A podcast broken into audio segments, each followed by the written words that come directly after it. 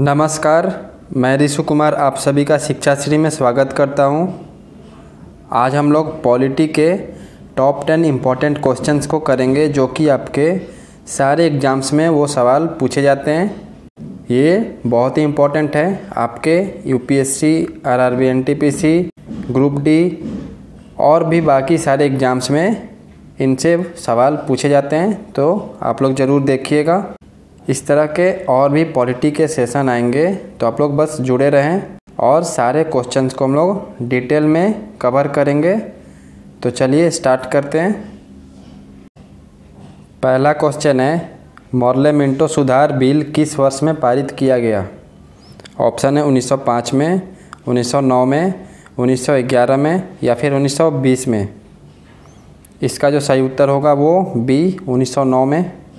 जो Morley Minto सुधार bill था उसे भारत परिषद अधिनियम के नाम से भी जाना जाता है, क्योंकि इस समय मॉर्ले भारत सचिव एवं लॉर्ड मिंटो वायसराय थे और इन्हीं दोनों के नाम पर इसे मॉर्ले मिंटो सुधार की नाम या फिर संज्ञा दी गई।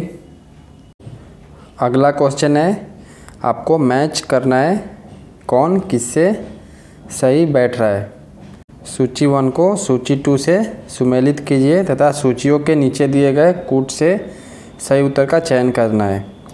सूरत विभाजन और सूची टू में उन्नीस सौ उनतीस है, सांप्रदायिक अधिनिर्णय उन्नीस सौ अट्ठाईस, सर्वदलीय सम्मेलन उन्नीस सौ बत्तीस है इस साइड, और पूर्ण स्वराज का संकल्प उन्नीस सौ सात।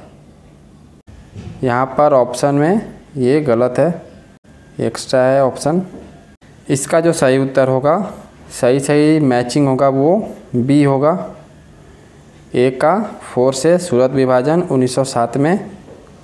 सांप्रदायिक अधिनिर्णय ये कब हुआ था, उन्नीस सौ बत्तीस में, और सर्वदलीय सम्मेलन ये कब हुआ था, उन्नीस सौ अट्ठाईस में, और पूर्ण स्वराज का संकल्प उन्नीस सौ उनतीस में। ये सही मैचिंग होगा। अगला क्वेश्चन है, निम्नलिखित में से किस अधिनियम द्वारा भारत के गवर्नर जनरल को अध्यादेश जारी करने की शक्ति प्रदान की गई? ऑप्शन है चार्टर एक्ट अठारह सौ तैंतीस, इंडियन काउंसिल एक्ट अठारह सौ इकसठ, इंडियन काउंसिल एक्ट अठारह सौ बानवे या फिर इंडियन काउंसिल एक्ट उन्नीस सौ नौ। इसका जो सही उत्तर होगा वो बी, इंडियन काउंसिल एक्ट अठारह सौ इकसठ। और भारतीय परिषद अधिनियम क्या था, अठारह सौ इकसठ वाला। ये भारत के संवैधानिक इतिहास की एक युगांतकारी, मतलब बहुत ही महत्वपूर्ण घटना है। ये मुख्य रूप से दो कारणों से विशेष है। एक तो यह कि इसमें गवर्नर जनरल को अपनी विस्तारित परिषद में भारतीय जनता के प्रतिनिधियों को नामजद करके और उन्हें विधायी कार्य से संबंध करने का अधिकार प्रदान किया गया था, और दूसरा दूसरा ये कि इसमें गवर्नर जनरल की परिषद की विधायी शक्तियों का विकेंद्रीकरण, मतलब डिसेंट्रलाइजेशन कर दिया गया, जिसमें बम्बई और मद्रास की सरकारों को भी विधायी शक्ति प्रदान की गई। ये था इसमें इंडियन काउंसिल एक्ट अठारह सौ इकसठ में। अगला क्वेश्चन है, महारानी विक्टोरिया को भारत की सामग्री नियुक्त किया गया। ऑप्शन है अठारह सौ पचासी ईस्वी, अठारह सौ पचहत्तर ईस्वी, अठारह सौ छिहत्तर ईस्वी या फिर अठारह सौ अंठावन ईस्वी। इसका जो सही उत्तर होगा वो अठारह सौ छिहत्तर ईस्वी में। महारानी विक्टोरिया, जिनका जन्म चौबीस मई अठारह सौ उन्नीस को हुआ था, उनको अठारह सौ सैंतीस ईस्वी में ग्रेट ब्रिटेन और आयरलैंड की महारानी के रूप में सिंहासन पर आरूढ़ किया गया था, और अठारह सौ सतहत्तर ईस्वी में उन्हें भारत की सामग्री घोषित किया गया था।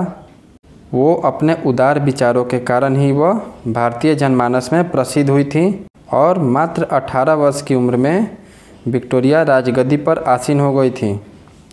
भारत का शासन प्रबंध अठारह सौ अंठावन ईस्वी में ईस्ट इंडिया कंपनी के हाथ से लेकर ब्रिटिश राजसत्ता को सौंप दिया गया था अठारह सौ सत्तावन की क्रांति के बाद, और इसकी जो उद्घोषणा महारानी के नाम से की गई उसमें वो भारतीयों में जनप्रिय हो गई थी, क्योंकि ऐसा विश्वास किया जाता था कि उद्घोषणाओं में जो उदार विचार व्यक्त किए गए थे वे उनके निजी और उदार विचारों के प्रतिबिंब स्वरूप थे।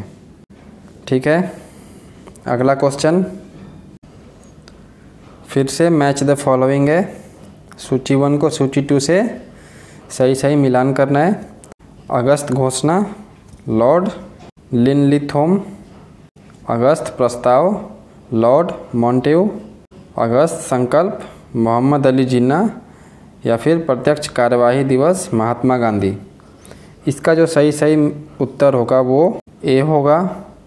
अगस्त घोषणा ये लॉर्ड मॉन्टेग्यू, अगस्त प्रस्ताव ये लॉर्ड लिनलिथोम, अगस्त संकल्प ये महात्मा गांधी, और प्रत्यक्ष कार्यवाही दिवस मोहम्मद अली जिन्ना।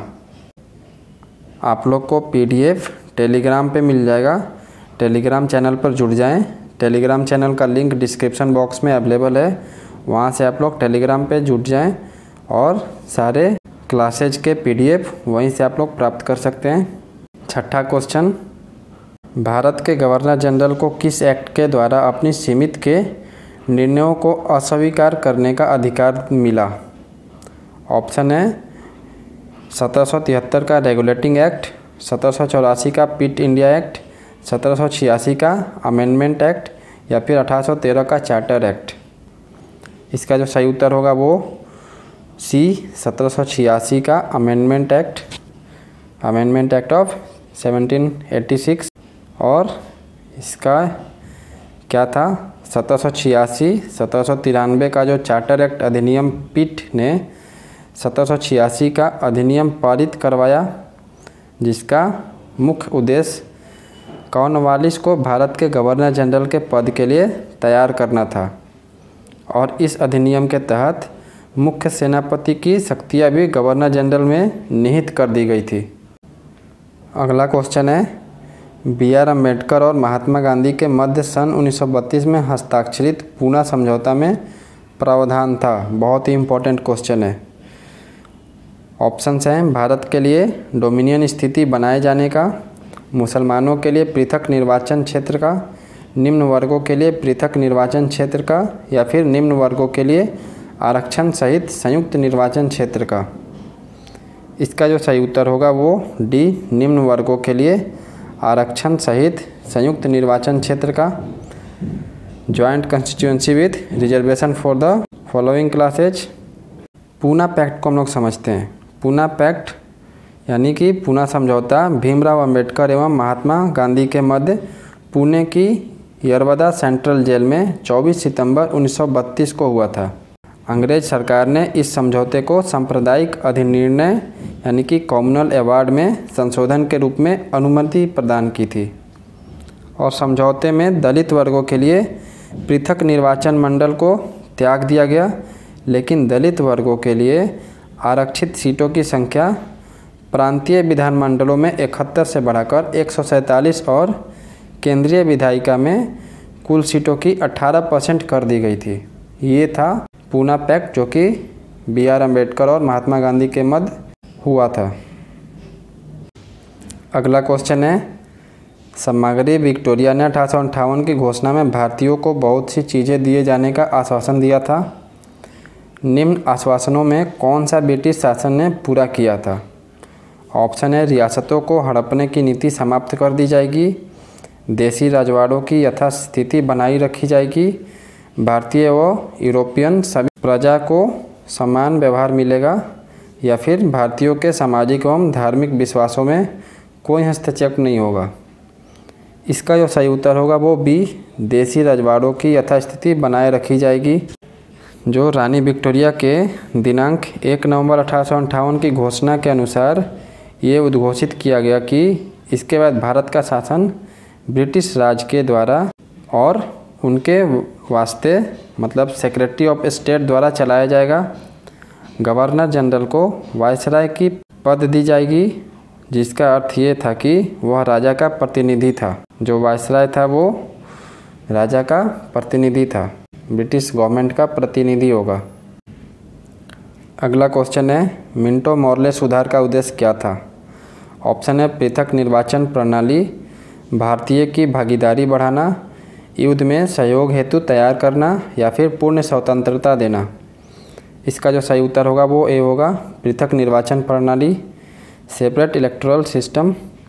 जो मॉर्ले मिंटो सुधार का मुख्य उद्देश्य उदारवादियों को भ्रमित कर राष्ट्रवादियों में फूट डालना तथा सांप्रदायिक निर्वाचन प्रणाली को अपनाकर राष्ट्रीय एकता को विनष्ट करना था।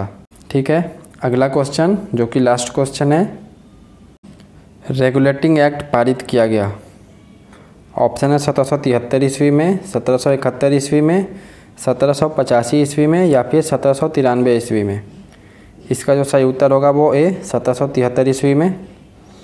जो रेगुलेटिंग एक्ट था इसका उद्देश्य भारत में ईस्ट इंडिया कंपनी की गतिविधियों को ब्रिटिश सरकार की निगरानी में लाना था, और इसके अतिरिक्त जो ईस्ट इंडिया कंपनी था इसकी संचालन समिति में बहुत ज़्यादा परिवर्तन करना था तथा कंपनी के राजनीतिक अस्तित्व को स्वीकार कर उसके व्यापारिक ढांचों को राजनीतिक कार्यों के संचालन योग्य बनाना भी था।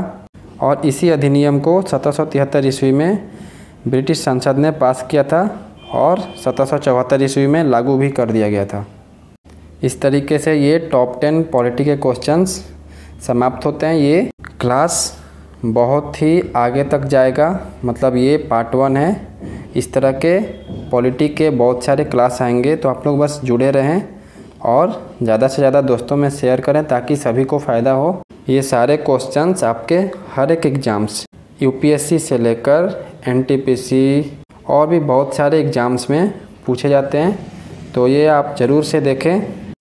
धन्यवाद। जय हिंद, जय भारत।